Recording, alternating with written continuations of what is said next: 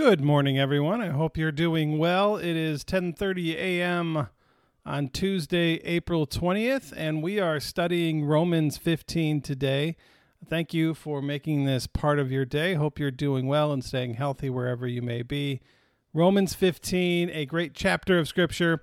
Uh, Romans is a great book of chip, uh, Scripture, but Romans 15, uh, Paul tells us the secret to happiness and also tells us why he wrote the book of Romans or the letter of Romans. So lots of good stuff today, and glad you're here. Uh, again, hope you're doing well. Hope you had a great weekend, and look forward to going through Romans 15 with you. So let us jump right in.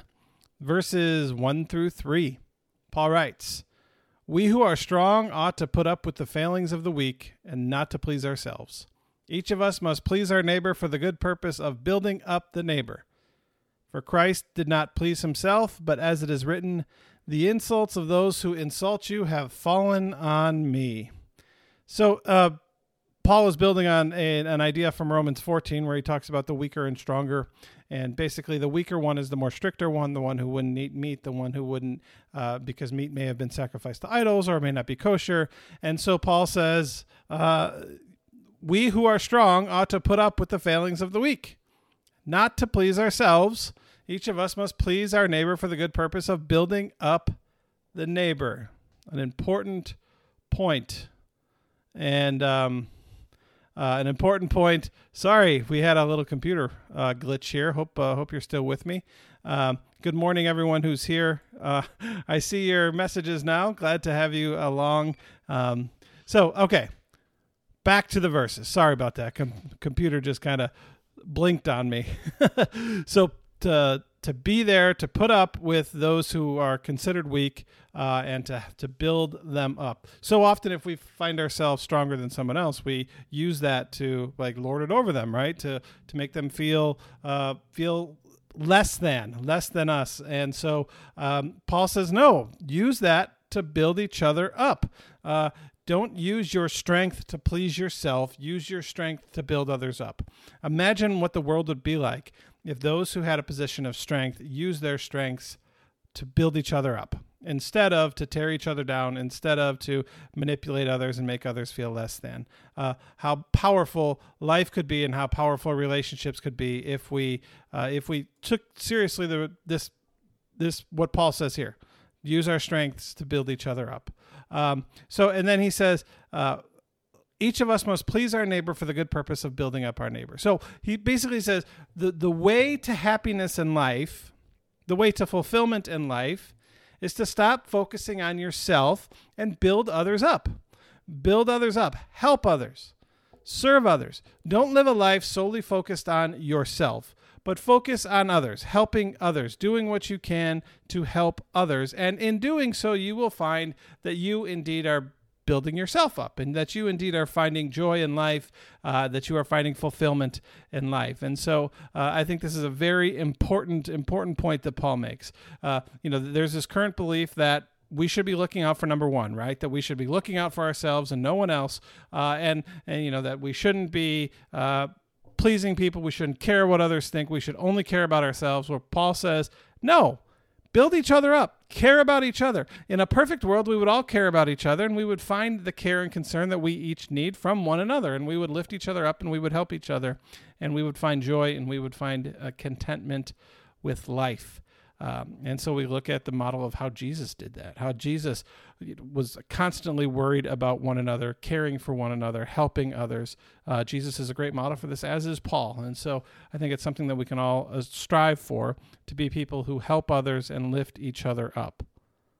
Okay, so we continue with verses 5 through 6. May the God of steadfastness and encouragement grant you to live in harmony with one another in accordance with Christ Jesus, so that together you may with one voice glorify God, the God and Father of our Lord Jesus Christ. So Paul says, lift each other up, build each other up, you know, do this, care for one another. And then in verse 5, he says, May the God of steadfast and steadfastness, patience, and encouragement grant you to live in harmony with one another, understanding that this is a hard way to live, right? That human beings left to ourselves are not very good at living this way. And so Paul prays that God would help us do this for one another. right?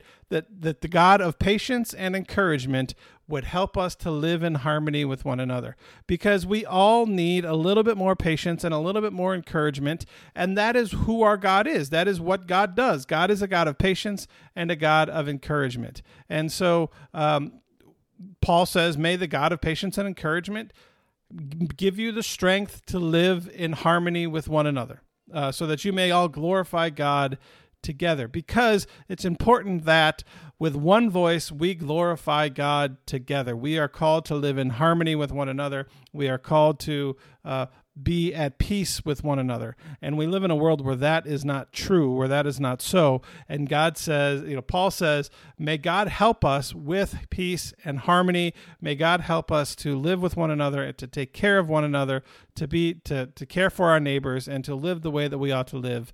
Uh, so uh, I think it's an important prayer and one that we should um, one that we should repeat often. May the God of steadfast and encouragement grant you to live in harmony with one another. May God help us to live in harmony with one another. Amen. Okay, verses 8 through 9.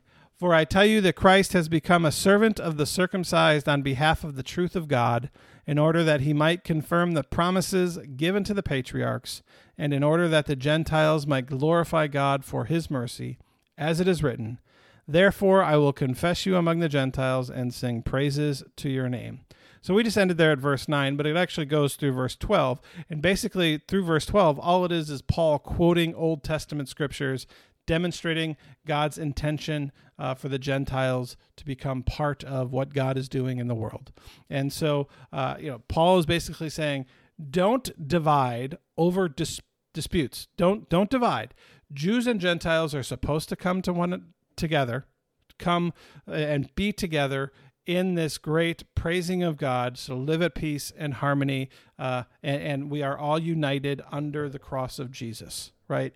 We are united under the cross of Jesus, and nothing in this life uh, that you know draws us apart from one another is more important than that, right? Nothing is more important than being united under the cross of Jesus. Way would be you know race, uh, money, pol- politics, whatever it may be Nothing is more important than being united under the cross of Jesus. Whether you be a Jew or a Gentile, a Republican or a Democrat, or whatever it may be, we are united under the cross of Jesus.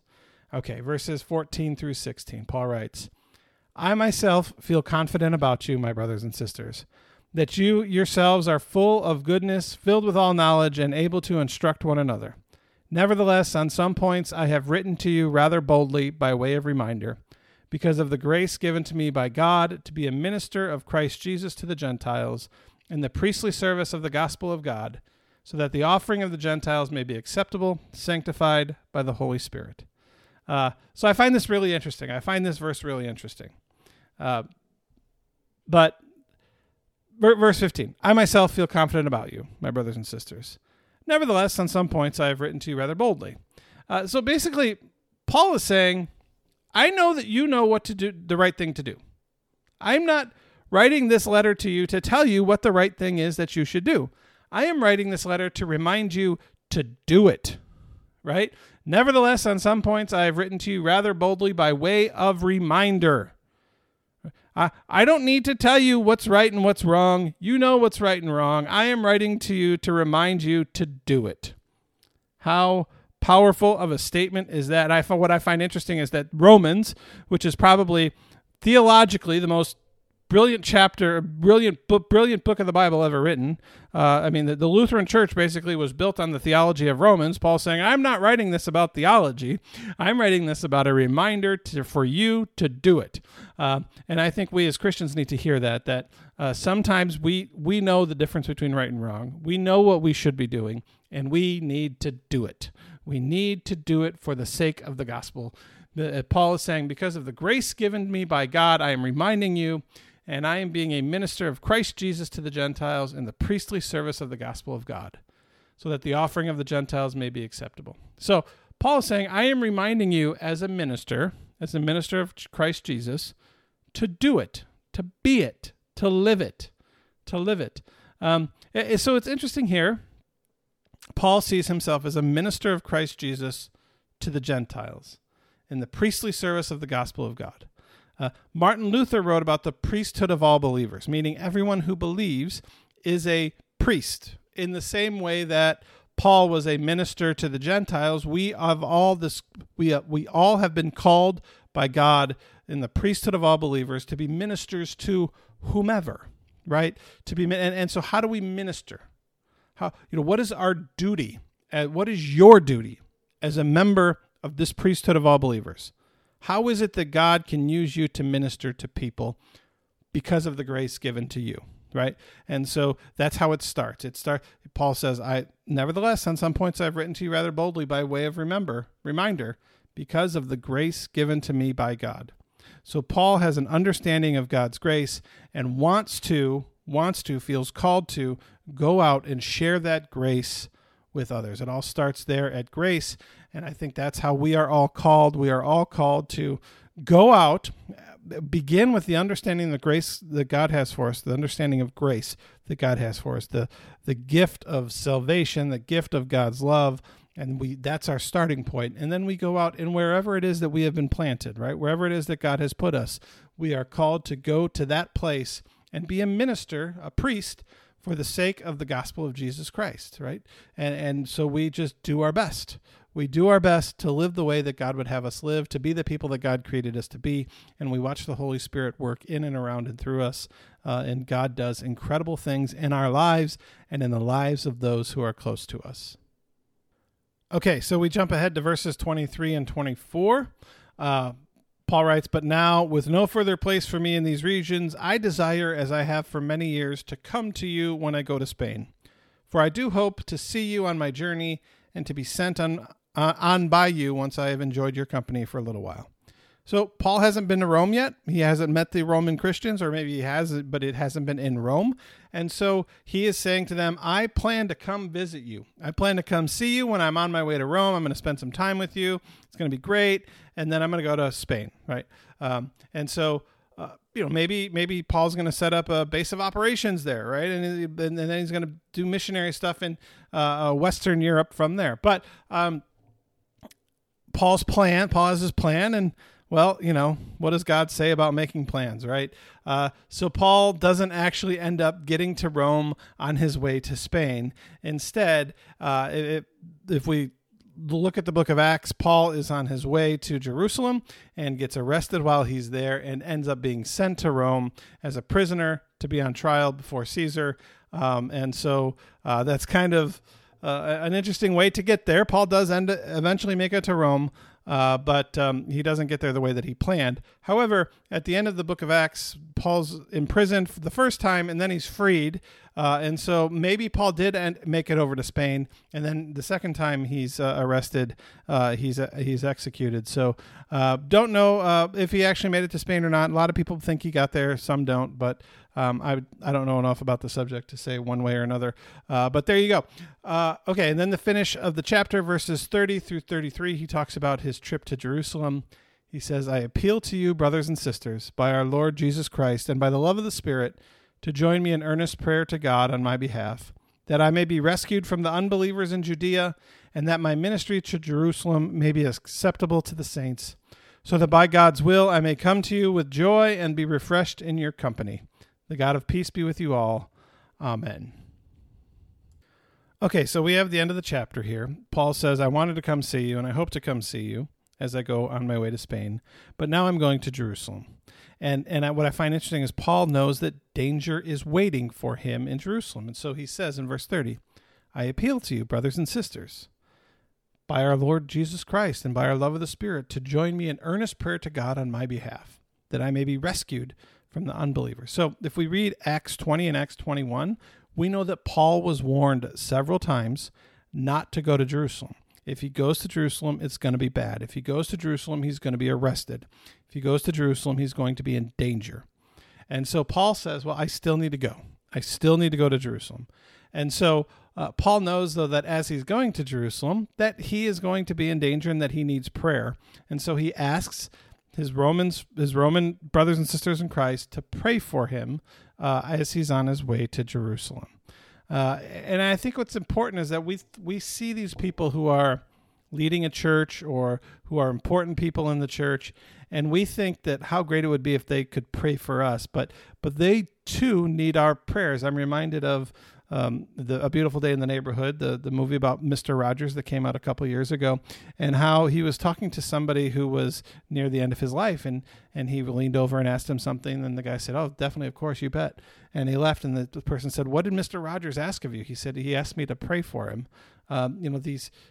It's important, I think, that we ask one another to pray for us but that we uh, we recognize that no matter who who you are, no matter what place you have in the in the church, no matter what place you have in life, that we all need prayer. Uh, that we all need prayer. I mean, it's we de- we really need to depend on one another to pray for us, to pray for us, to give us this encouragement, to give us the from the steadfast God to to help us to see God's presence among us, to help us to see God's grace in our life, to help us to see that we are not alone, to give us strength when we don't have any, to give us peace when we're struggling, to give us joy when we can't find any. I mean, praying for one another is such an important part of what it means to be a person of faith. Lifting up each other to God, praying for one another, praying for those who are leaders in the church, praying for those who are struggling in life, praying for everyone you can think of who needs to be prayed for. Uh, it's such an important, you know. So Paul is inviting them, asking them, encouraging, appealing, please pray for me, please. I need your prayers. And we know how much. Uh, Paul had Paul did for the church and how uh, he relied on the prayers of, of the, the saints around him to do so much of that. So uh, I think it's important that we pray for one another. And so uh, we will end today, as we always do, with prayer. Uh, good and gracious God, we thank you for your patience and for your encouragement. We thank you for your grace and for your love.